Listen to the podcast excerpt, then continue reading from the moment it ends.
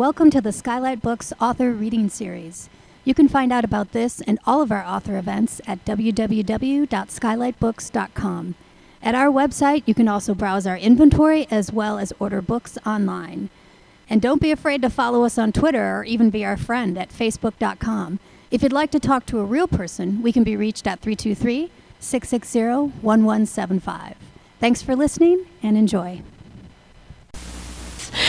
All right, so David Mitchell, uh, we are all really excited about this. We uh, several people on staff have read the book. All of us have loved it. We highly recommend it. Get your copies. Um, He's an internationally best-selling, two-time Booker Prize finalist, a Time Magazine 100 Most Influential People, and a Granta Best Young British Novelist. His first novel, Ghostwritten, was awarded the Mail on Sunday John Llewellyn Rhys Prize for Best Book by a Writer Under 35, and a Guardian First Book Award finalist. His second novel, Number Nine Dream, was a finalist for the Booker Prize and uh, the James Tait Black Memorial Prize. His third novel, Cloud Atlas, uh, was shortlisted for the Booker Prize and the National Book Critics Circle Award and was an international bestseller. His most recent novel before this, Black Swan Green, was longlisted for the Booker Prize and named a Time Best Book of the Year. Uh, he lives in Ireland with his wife and children. We are thrilled to have him here. Please help me welcome David Mitchell.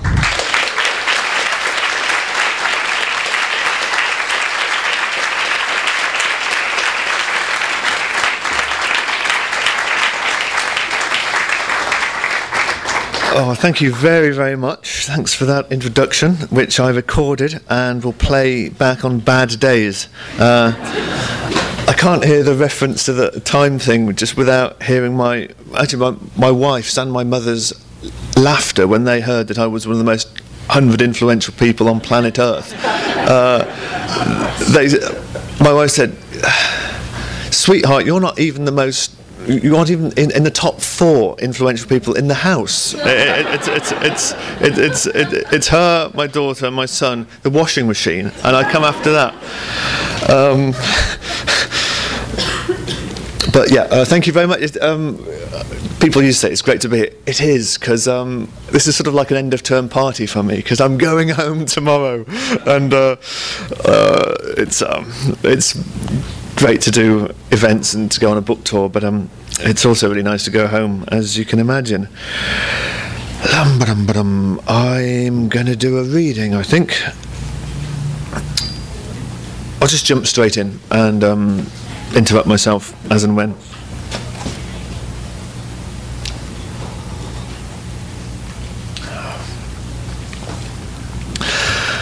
Picking slugs from the cabbages with a pair of chopsticks, Jacob notices a ladybird on his right hand. He makes a bridge for it with his left, which the insect obligingly crosses. Jacob repeats the exercise several times.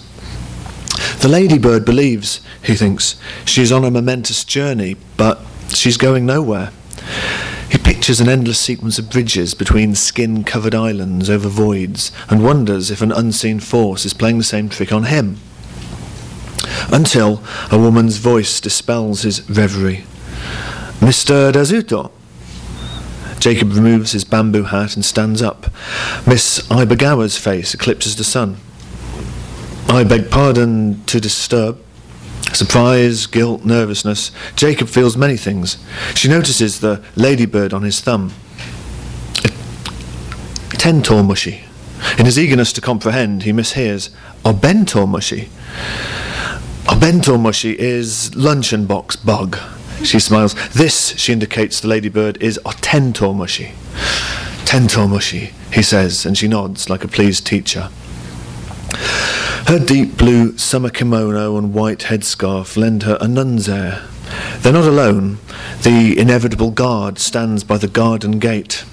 And damn garden, garden, that clashes, doesn't it? And and I want to change it, but I can't without without without coordinating the biggest product recall since Toyota, and, and Random House won't pay for it, and I can't afford it. So, if any of you read, if any of you have it, then in a kind of Robin Williams Dead Poet Society sort of way, just strike out that first guard and replace it with They are not alone. The inevitable sentry stands by the garden gate. Jacob tries to ignore him. Oh, it's a ladybird in Dutch, a gardener's friend. They're all speaking Dutch as am I. Isn't fiction wonderful? Um, Gardener's friend because ladybirds eat greenfly. Jacob raises his thumb to his lips and blows.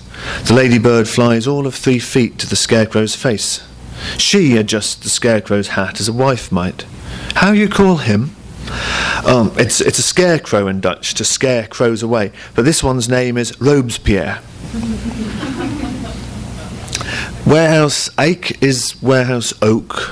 Uh, I love this about the Dutch. They name their warehouses like we name ships, It sort of gives you a bit of an insight to the, the mercantile depths of the Dutch soul. But, uh, but it, it, allowed them to create this incredible seaborne empire uh, in the 17th and 18th century. Uh, incidentally, I didn't say, and if you just walked in off the street, you say, what is this guy on about? But uh, we're on a place called Dejima, which is a trading post uh, a small artificial island, probably eight times the size of this room, uh, connected to Nagasaki Harbour by a, small bridge, probably the length of this room. Uh, it's 1799. The Dutch aren't really allowed off, or, or almost never allowed off. This wasn't one of those situations where a trading post quickly turns into a full blown colony. The Japanese weren't going to stand for that.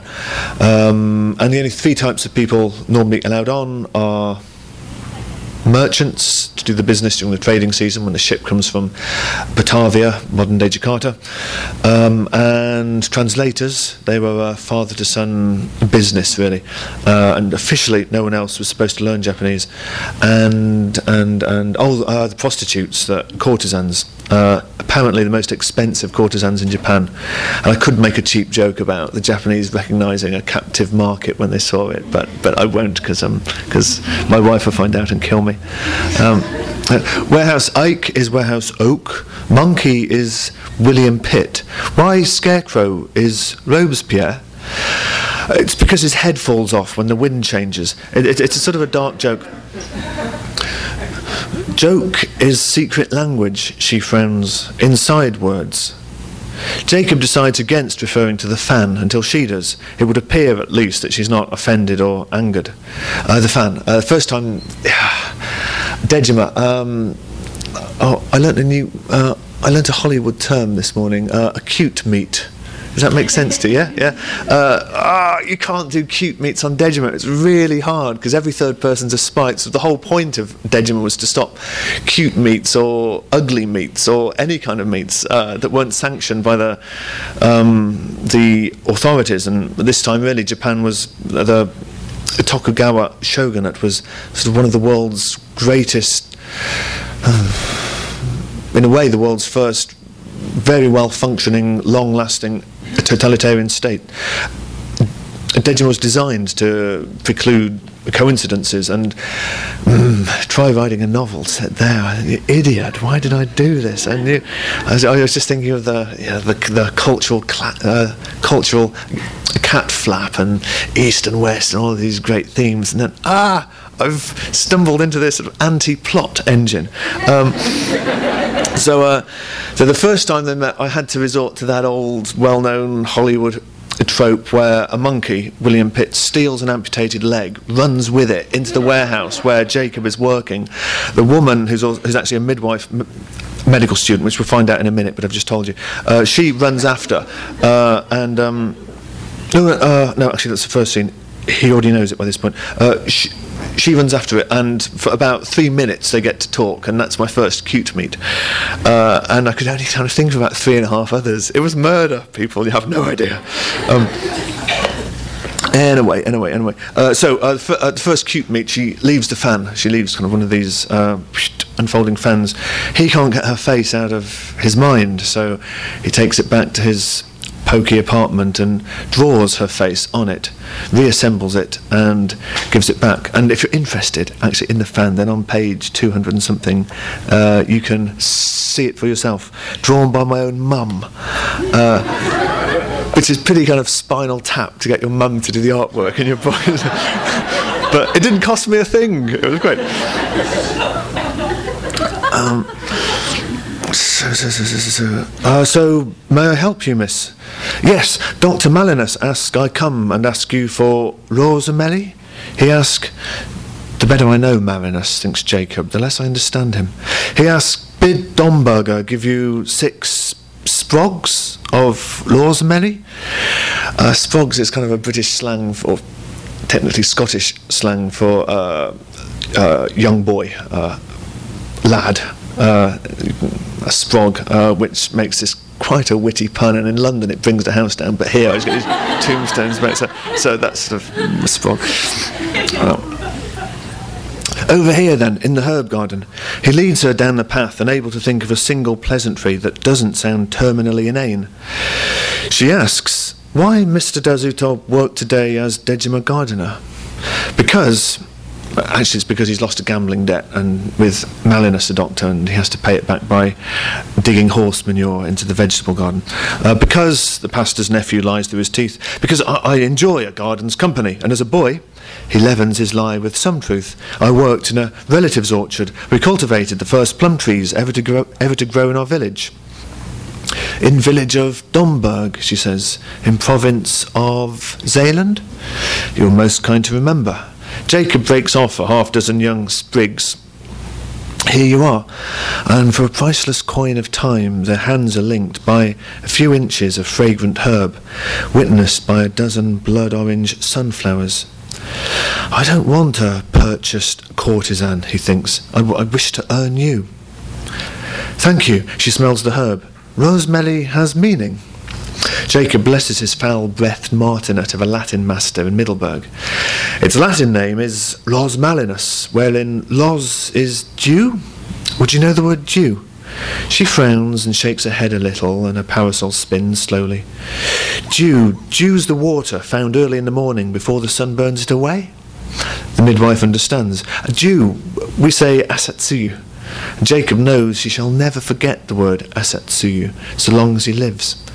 Well, Ros being dew and Marinus meaning ocean, Ros Marinus is dew of the ocean. Old people say that rosemary thrives, thrives, grows well, only when it can hear the ocean. The story pleases her. Is it true tale? It may be. Let time stop, Jacob wishes. It may be prettier than it is true. Meaning of Marinus is sea, so Dr. Marinus is Dr. Ocean. You could say so, yes. Does Aibagawa have meaning? Aiba is indigo. The pride in her name is plain. And Gawa is river. So you are an indigo river. You sound like a poem. And you, Jacob tells himself, sound like a flirty lecture. Rosemary is also a woman's Christian name, I mean, a, a, given name. So my own given name is, is strange to sound casual. Jacob. She swivels her head to show puzzlement. What is a Jacob? It's the name my parents gave me, Jacob, so my full name is Jacob de Zoet. She gives a cautious nod. Jacobu Dazuto. I wish, he thinks, spoken words could be captured and kept in a locket. My pronounce, Miss Aibagawa asks, is, is not very good. No, no, no, no, no, you're perfect in every way. I mean, I mean, your pronounce is perfect. Crickets scritter and clerk in the garden's low walls of stones. I like to put these onomatopoeic made up verbs uh, in the text from time to time just to remind my Dutch translators who's boss. It's a, they spend half the morning and send me rather perplexed emails. I can't find scritter. um, Miss Aibagawa, Jacob swallows. What is your given name? She makes him wait. My name from mother and father is Orito. The breeze twists a coil of her hair around its finger. She looks down. Doctor is waiting. Thank you for rosemary. Jacob says, You're most welcome, and doesn't dare say more. She takes three or four paces and turns back. I forget a thing. She reaches into her sleeve and produces a fruit, the size and hue of an orange, but smooth as hairless skin. From my garden. I bring many to Dr. Marinus, so he asks I take one to Mr. Dazuto. It is kaki. So in Japanese, a persimmon is a kaki. Kaki. Um, I, I, was doing this reading in Amsterdam a few weeks back, and uh, even though the Dutch, of course, as you know, speak brilliant English, um, I wasn't sure if they'd all get the persimmon. So I, I, I asked the audience if anyone could translate if anyone knew the Dutch for a persimmon, and, and, and the answer came back, kaki. So that's sort of what Dejima was. It was this sort of. Um, it wasn't just about trade and commerce. It was about ideas actually words as well. Kaki. She rested on the crook of the scarecrow's shoulder. Kaki. Robespierre and I shall eat it later. Thank you. Her wooden slippers crunched a friable earth as she walks along the path. Friable, that is a word, isn't it? You write things and um, apparently when birds migrate, they, um, their brains actually increase in size to sort of handle the navigational task of migration. And it's a bit like that when you write, just sort of your vocabulary increases, and then you look like friable. I, uh, is that sort of mean biscuity or something? That would make sense. It's obviously nothing to do with frying. No idea what the word friable means, but here it is. Um, if there's any fellow word geeks out there in signing, then maybe they can uh, put me straight. Act, implores the ghost of future regret. I shan't give you another chance. Jacob hurries past the tomatoes and catches her up near the gate. Miss Aibagawa? Uh, Miss Aibagawa? Uh, I must ask you to forgive me. She has turned and has one hand on the gate. Why forgive? For what I now say the marigolds are molten. You're beautiful. Her mouth opens and closes. She takes a step back into the wicket gate. It rattles. The guard swings it open. Oh, you damned fool, groans the demon of present regret.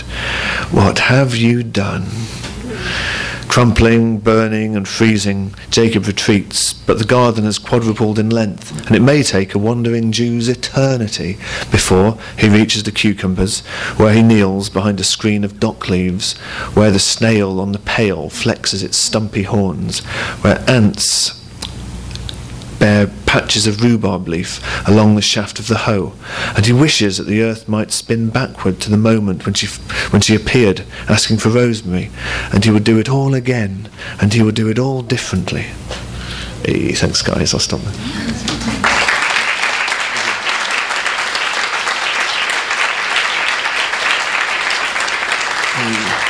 Thank you very much. But actually, I won't stop there. I played a dirty trick on you. Um, uh, between my scenes, there's kind of a gap here, and uh, I've never worked out. Uh, this is just something I do to say one scene stops, an indeterminate indeterminate amount of time passes and the next scene starts and I've never worked how to do how to transmit this in a reading other than using these 15 rather ugly sentences I've just done so your round of applause was actually sort of three four hours of time just sort of Before the evening muster, Jacob climbs the watchtower and takes out the persimmon from his jacket pocket. Hollows from the fingers of Aibagawa Orito are indented in her ripe gift, and he places his own fingers there and holds the fruit under his nostrils, and inhales its gritty sweetness, and rolls its rotundity along his cracked lips. Of course I regret my confession, he thinks, yet what choice did I have? He eclipses the sun with a persimmon, and the planet grows orange like a jack o' lantern. My Dutch translators emailed me because they have they had access to the um, o- online etymological dictionary, and they said, "Ah, but Mr. Mitchell, jack o' lantern does not appear before 1824. This is 1799." Uh, right, mate, you got some more onomatopoeic verbs coming your way. Uh, but, uh,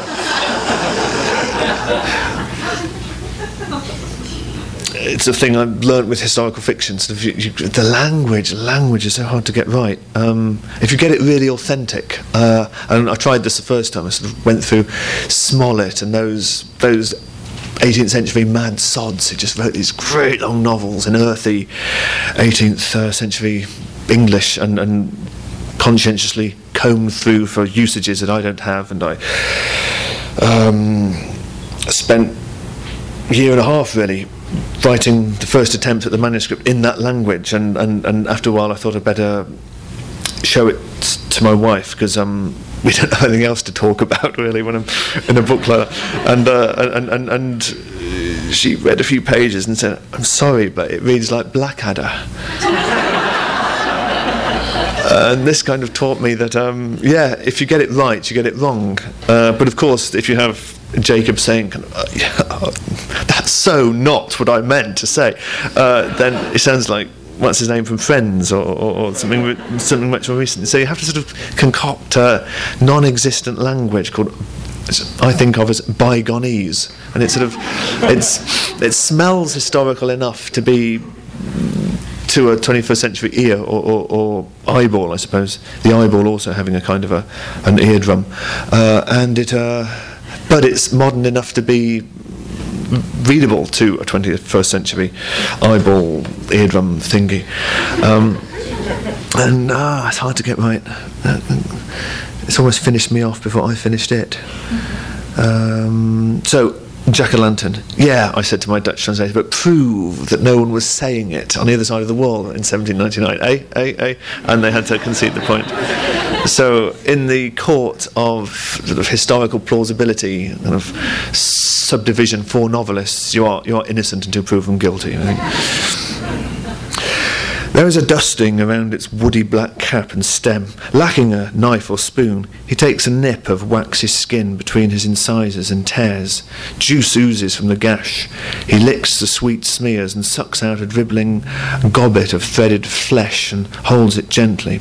Gently, against the roof of his mouth, where the pulp disintegrates into fermented jasmine and oily cinnamon and perfumed melon and melted damson, and in its heart he finds ten or fifteen flat stones, brown as Asian eyes and the same shape.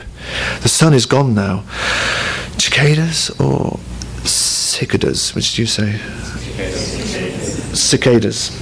Let's call the whole thing off. Uh, Cicadas fall silent, lilacs and turquoises dim and thin into greys and darker greys. A bat passes within a few feet, chased by its own furry turbulence. There's not the faintest breath of a breeze. Smoke emerges from the galley flue on the ship and sank, it's parked about 200 yards out to sea, and sags around the brig's bows. Her gun ports are open, and the sound of tenders and sailors dining in her belly carries over the water and like a struck tuning fork, Jacob reverberates with the parts and with the entirety of Orito, and with all the herness of her. The promise he gave to his fiancée rubs his conscience like a burr. But she, he thinks uneasily, is so far away in miles and in years, and she gave her consent, or, or she as good as gave her consent, and she'd never know. Oh, those three words. She'd never know. God, the trouble they get. And she'd never know. And Jacob's stomach ingests Orito's slithery gift. Creation never ceased on the sixth evening, it occurs to the young man. Creation unfolds around us and despite us and through us at the speed of days and nights, and we like to call it love. Okay, I really have stopped the scene there. I'll just sort of jump to the just one more scene I want to do because I'm feeling confident. Um,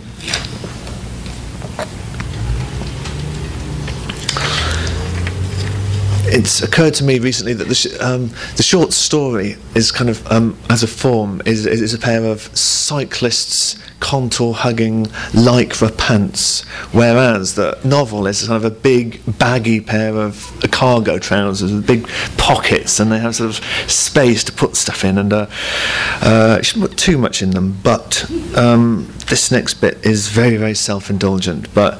Uh, novels allow you to do it, and that's one reason I love the form. Uh, this is just a block of text, ladies and gentlemen, ordinary block of text. Uh, but when it's read aloud, hopefully it takes on a slightly different uh, form of life. Uh, I should say this is being seen by the most powerful man in Nagasaki, the magistrate. I won't spoil the end for anyone, but uh, he's taken a decision that means he may well be seeing this view for the very last time. Gulls wheel through spokes of sunlight over gracious roofs and dowdy thatch, snatching entrails at the marketplace and escaping over cloistered gardens, spike-topped walls and triple-bolted doors. Gulls alight on whitewashed gables, creaking pagodas and dung-ripe stables. They circle over towers and cavernous bells and over hidden squares where urns of urine sit by covered wells, watched by mule drivers and mules and wolf-snouted dogs Ignored by hunchbacked makers of clogs, they gather speed up the stoned-in Nakashima River and fly beneath the arches of its bridges, glimpsed from kitchen doors, watched by farmers walking high and stony ridges. Gulls fly through clouds of steam from laundries' vats, over kites and threading the corpses of cats, over scholars glimpsing truth in fragile patterns, over bathhouse adulterers, heartbroken slatterns, fishwives dismembering lobsters and crabs, their husbands gutting the mackerel on slabs, woodcutters' sons sharpening axes, candle makers rolling waxes, flint-eyed officials milking taxes, Etoliot lecturers, mottled skin dyers, imprecise soothsayers, unblinking liars, and weavers of mats, and cutters of rushes, and inklit calligraphers dipping their brushes, booksellers ruined by unsold books, Ladies in waiting, tasters, dressers, filching page boys, runny nosed cooks, sunless attic nooks where seamstresses prick calloused fingers, limping malingerers, swineherds, swindlers, lip chewed debtors, rich in excuses, heard it all creditors, tightening nooses, prisoners haunted by happier lives, and aging rakes by other men's wives, skeletal tutors goaded to fits, and firemen turned looters when occasion permits, tongue tied witnesses, purchased judges, mothers in law nurturing briars and grudges. Apothecaries grinding powders with mortars, palanquins carrying not yet wed daughters, silent nuns, nine year old whores. The once were beautiful, gnawed by sores, statues of Jizo anointed with poses, syphilitic sneezing through rotted off noses, potters, barbers, hawkers of oil, tanners, cutlers, torturers, carters of night soil, gatekeepers, beekeepers, blacksmiths and drapers, perjurers, cut purses, the newborn, the growing, the strong-willed and pliant, the ailing, the dying, the weak and defiant, and over the roof of a painter withdrawn first from the world and then his family, and down into a masterpiece that has, in the end, withdrawn from its creator, and around again, where their flight began over the balcony of the room of the last chrysanthemum, where a puddle from last night's rain is evaporating, a puddle in which the magistrate observes the blurred reflections of gulls wheeling through spokes of sunlight. This world, he thinks, contains just one masterpiece, and that is itself. That's all, guys. Thank you. Thank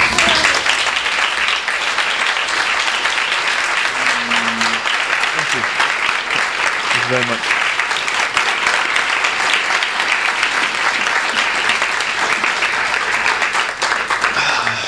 Thank you. This tea is wonderful. It's been stewing for about two hours and it's now reached the consistency of Guinness. And it's, it's, oh, it's great. Uh, I'm really, really happy to take any questions that anyone might have because um, I'm sorry, sir. Ireland? Ireland. Oh, it's great. When I was uh, when I was last there. Two weeks. Well, it's great, but the country's bankrupt, as you know. Uh, the civil service have just taken a 10% across the board pay cut. Uh, many of um, the mums who were doing the school run to my daughter's school two years ago, they're now sort of half out of work builders. Um, but but the country's doing what it needs to do. Uh, people are thinking, how did we get by in the 80s when we had no money anyway, the first time around? Uh, they're sharing cars and helping each other out more and babysitting for each other. And uh, I think because of all this, now whenever there's a dodgy economy under discussion in Europe, um, the uh, usual question is well, is this country an island or is it a Greece? And if it's an island, it'll be okay. If it's a Greece, then it might not be so okay. So, uh, oh, we love it there. It's home, and uh, and it's good to have found one. Works out. It works out really well, yeah, yeah. Um, have you an Irish connection yourself, so or just uh, just curious? Well, if my name were misspelled, it'd be Cromwell with the Cornwall, so I hope not. Oh yeah, yeah. Uh, Maybe for a Guinness once in a while. Um, they don't forget what happened in history, but they do know how to turn a new page and start from here. So you'd be fine. You'd be fine. All right. As long as nobody misspells the name. Okay. Okay. Uh, well, uh, any more questions from uh, anyone? There's a gentleman here. What piques your interest so that you're going to write a book about it? What is it that triggers something that says, I'm going to spend three years of my life doing this? Uh, it was supposed to be three, and I kind of begged, cajoled, and lied another year out of my publishers. Uh, there are questions about curiosity, and curiosity is one of those.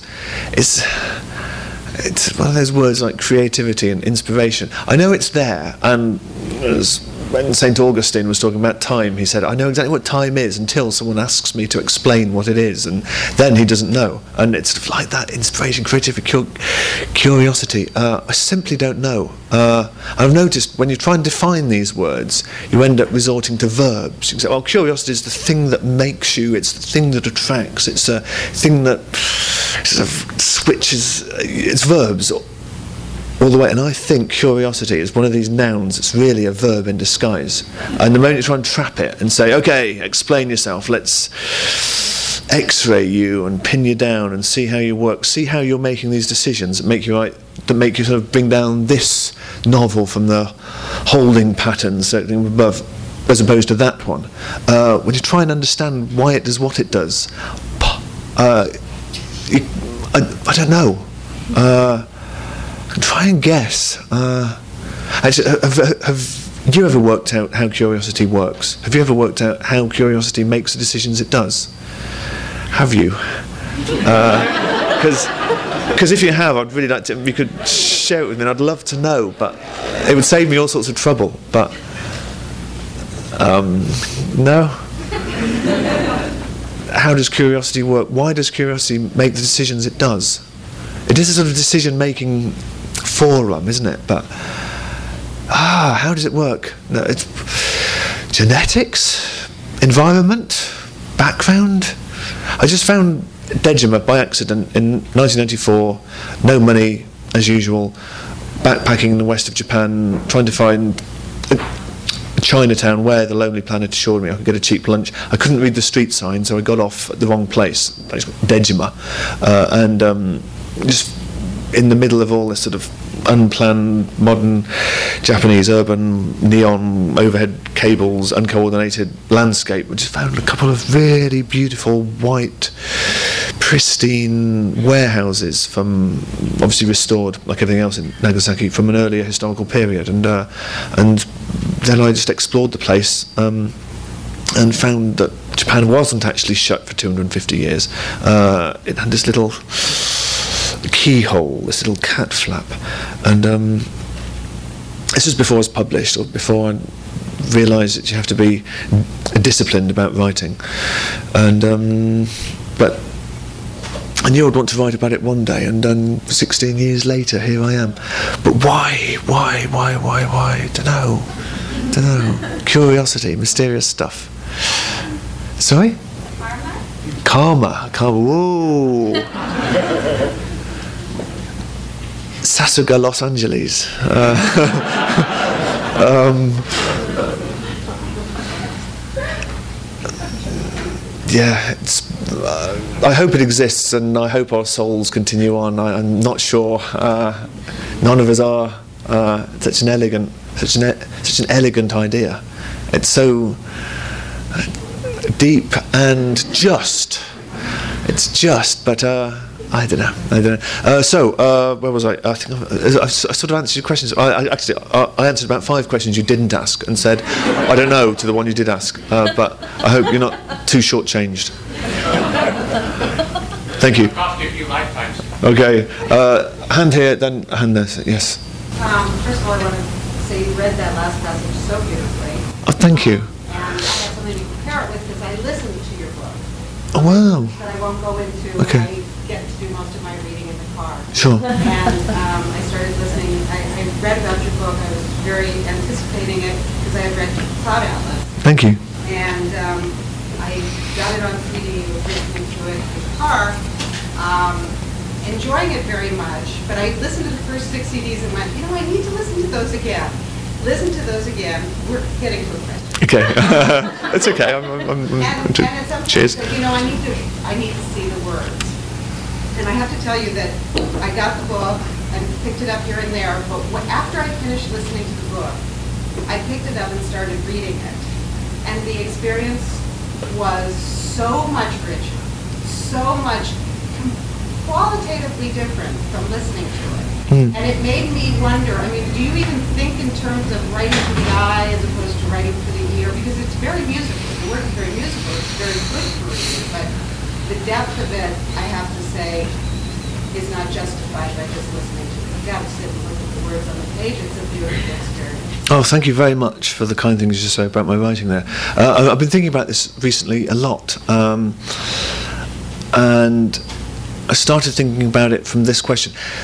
Uh, maybe and perhaps mean exactly the same thing, of course, but, but I do know when I should use maybe in a sentence, and I do know when I should use perhaps in a sentence. It's nothing to do, it's nothing to do with register, both um, kind of lowish register, non-erudite educated English speakers use both, as do um, Harvard graduates. Uh, so it's nothing to do with that. How come? Maybe is sometimes the right word, and perhaps is sometimes the right word. Uh, and I started to think it, it, it has to be uh, how it kind of glances off or gently kisses your eyeball. Um, it has to be. Um, that's yeah. That's why some sentences are ugly and others not, even when they mean the same thing. They may even have ugly words in them, but they can still be beautiful. They can still have a rightness that an alternative way of saying the same thing hasn't. So yeah, um, I do think that a word is a musical note with its own timbre and. Uh, attack and fade.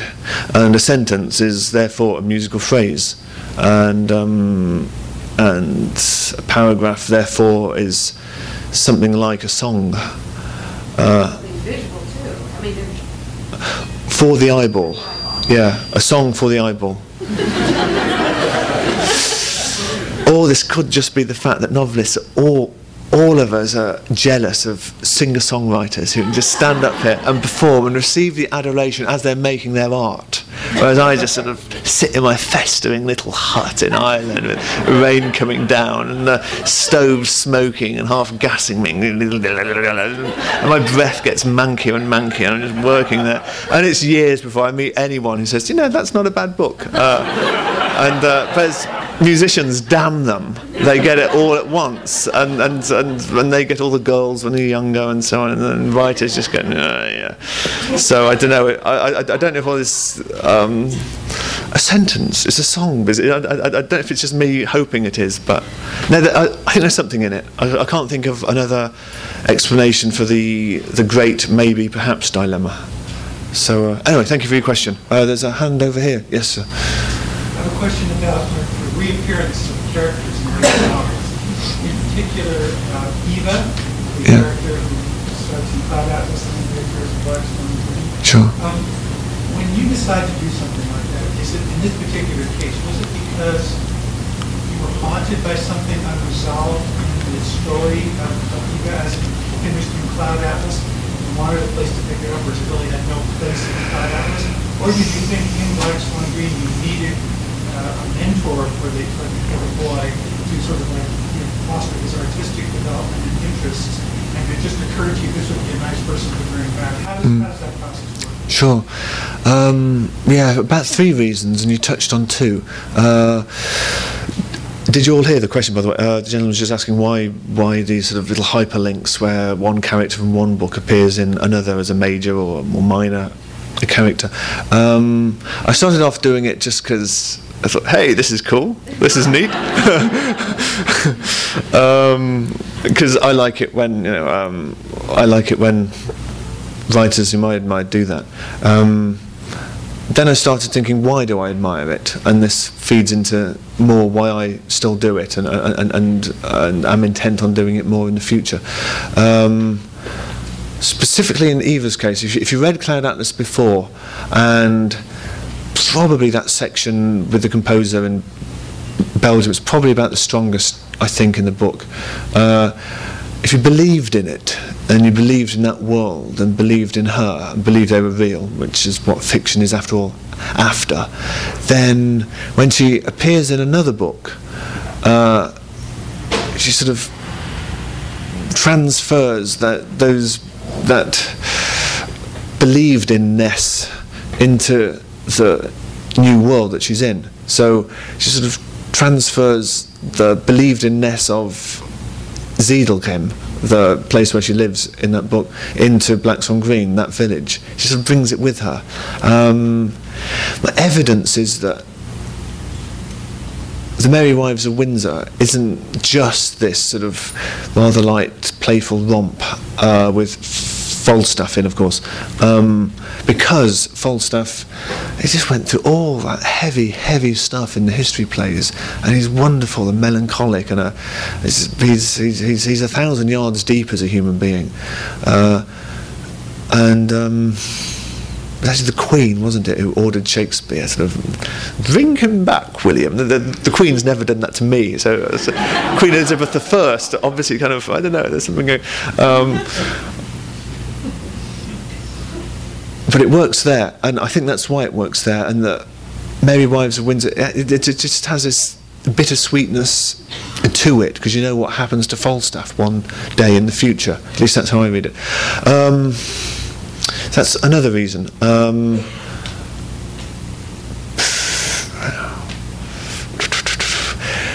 when I was young and didn't know much about writing, I sort of wanted to sort of write these. I wanted to kind of capture the world in my net of words and scoop it all in like one of these illegal drift nets that are busy emptying our oceans as we stand here. Uh, and then I learned a bit more about writing. And sort of, yeah, come on, you can't really do American characters, can you? Not without living there for 10 years. And you're always being microtone out, however well you do it. And then I sort of began to think more in, in, in terms of what's the biggest achievable thing you can write. Do that and stop there. Which worked and was fine. And then I'm sort of, of course, we don't stay as we don't stay still as people, and so we don't stay still as writers, or perhaps we shouldn't stay still as writers. And I'm kind of swinging back a little bit now. It's actually now I would rather like to drift net existence the best I can. And uh, come on, um, it is better to aim at excellence and fail than aim at mediocrity and succeed. Which is said, which is sometimes true. Uh, not in a gunfight, actually. That's, but it's sometimes. Uh, but what's the biggest net I can make? The biggest net I can make is, is, is actually the whole of my um. Uh, if all of my novels are kind of chapters in, in, in, in a sort of an uber novel or a hyper novel, then um, that's the biggest net I can make. Uh, and I'll, I intend to carry on making that net till I keel over. So wish me luck. Thank you. I'm sorry, on the names, sure. but would it be the Frobisher character? Yeah. Uh, who was there, and, and he would be the trader in Hong Kong who later appears in Ghostwritten. Ah, you're close. Uh, Frobisher, uh, no, uh, the guy in Hong Kong was called um, Neal Brose.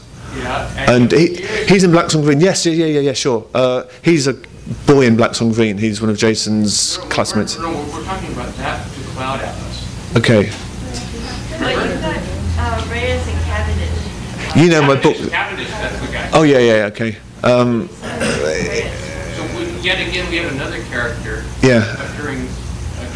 They, uh, yeah, there's a number of them. They fit the bill. Uh, in the new one, if you can find them, there's about five. Um, so good, happy hunting.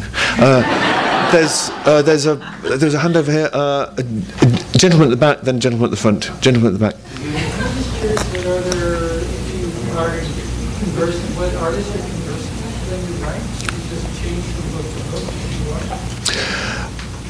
Uh, visual artist that I'm. Con- Yeah. Yeah, yeah. Um, no, for sure. Um, I do. It's good to expose yourself to artistic influences uh, when you're working. I think writing is partly about. Uh, often the best things are the accidental, uh, actually the happy accidents, uh, and some writers have different uh, have a different approach and sort of rather work in an oxygen tent to, and, and keep the outside world out because it interferes. Me, I kind of like to keep a window open through which the bluebird through which the bluebird of the happy accident can enter sail, and it might be a line from Kate Bush or it might be a Howard Hodgkin painting. It's just got something with greens and oranges going on, and they sing uh, when they're next to each other. Uh, or it might be film, or it might be something quite direct, or it might be something I take and mutate. And uh, uh, I need it sort of. If it doesn't sound too flaky, uh, I need other people to flow to flow through me uh, when I'm working, and it's helpful for me. Yeah, I guess in in the sense that, uh, just like you see other writers as having thrown down a gauntlet or made a move in a game and you're answering it. Um, thematically, probably not, but in terms of quality, uh, I keep watching The Wire uh, once a fortnight or so, one episode, just to remind me how high the bar should be. This is what dialogue should be. This is how kind of uh, hidden cathedral scale architecture should be. Uh, so uh, for me at the moment, he's the man really. Uh, but thanks for your question. Uh, there's a gentleman here. Oh yeah, could you talk about your, your approach structurally to this book versus the others? I know you talk about self-imposed sort of structural uh, confines in your writing. Yeah, uh, the structure. Um, Cloud Atlas started with the structure, so that was the first. Um, I started thinking about a, composition in a fairly ridiculous metaphor that you may be too young to get, but when I was your age, young man, uh, in amusement arcades, and the older members of the audience, or, or, or the less young members of the audience, when uh, used to get these sort of large glassed-in tables with uh, that represented a racetrack and five little plastic horses that kind of run, and six people put a coin in, and then when there's enough players, the horses start racing, and some sort of lurch ahead, and then one streaks off, but the others uh, catch up, and it kind of goes around, around, around, around, around. Um, for me, uh, those five horses are where am I going with this? Uh, the five horses are plot, character, theme slash ideas, structure, uh, and style, and. You're working and think, and you start thinking about one particular character, and so that so the a, character horse kind of streaks ahead, but then this sort of oh, whoa, whoa, okay, if that if that person is that person, then he'll probably do this in a situation. So that's the plot, and the plot catches up, and then by this point, the original structure's all sort of wonked out, uh, and which would confuse my Dutch translators, and uh, and, and and so you've got to let the structure horse catch up, and um, it kind of goes like this, and of course, unlike the game, all five have to cross the finishing line at the same point. Uh, different books are different races and different sort of yeah, they're different races. I don't interest anymore. Um, this one, it was different when I started, and I lost 18 months trying to write a book with the wrong structure. But that's okay. Uh, novels are palimpsests. You know that word? Uh, uh, medieval manuscript. Vellum was really expensive, so they'd write something, and then when it became no good, they'd write something over, they'd scribble out. But uh, if you X-ray them now, you can see earlier takes underneath. And a finished novel is that. It's where you've gone wrong, fixed it. But where one idea from going wrong was actually quite good, so you've got to keep that and and. and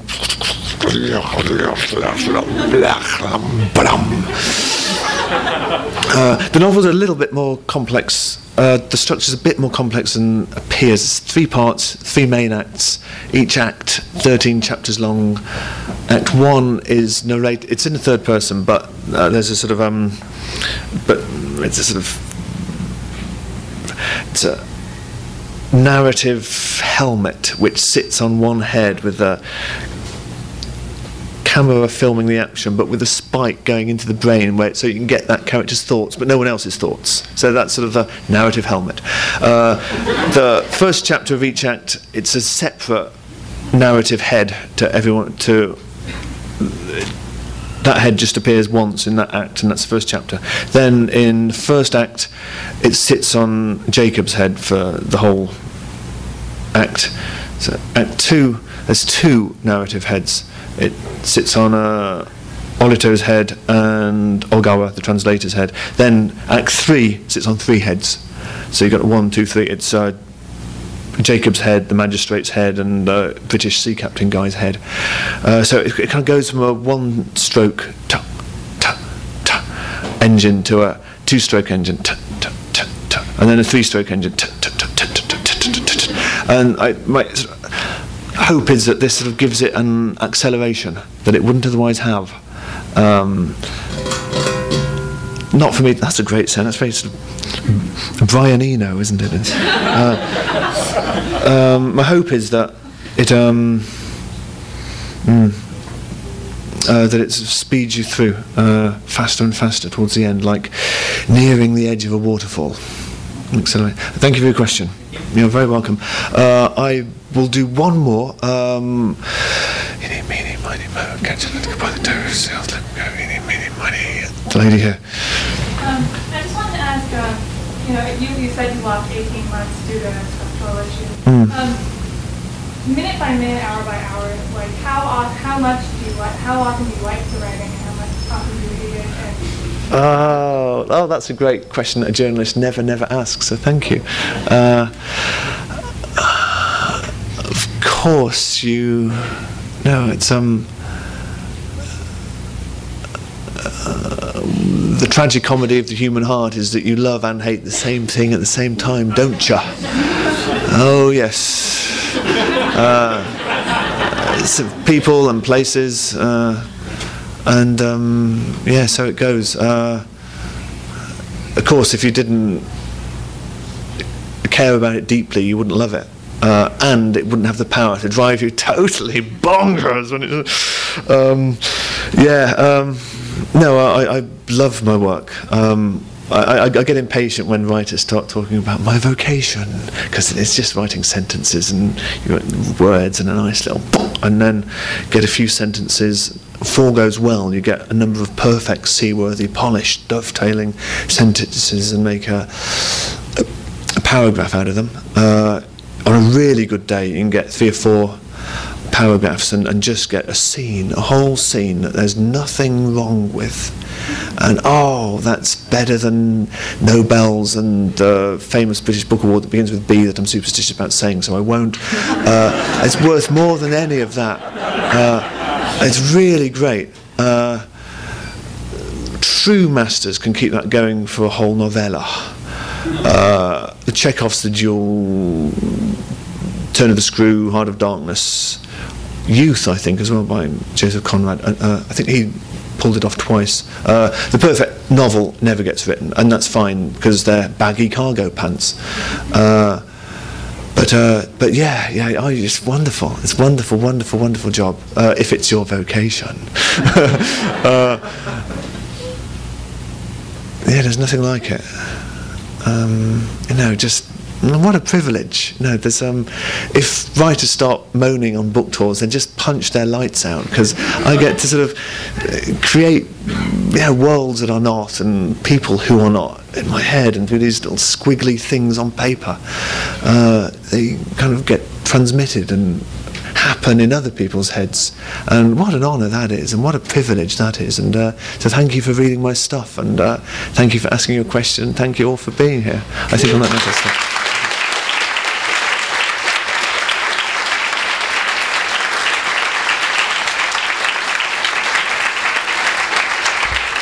All right. That was was wonderful. You've been listening to the Skylight Books author reading series. Don't forget that you can check out this and all our other great podcasts at www.skylightbooks.com. Today's music was provided by Ashley and Arlo. You can check them out at MySpace, Facebook, or at the iTunes Music Store. Thanks for stopping by, and we hope to see you soon.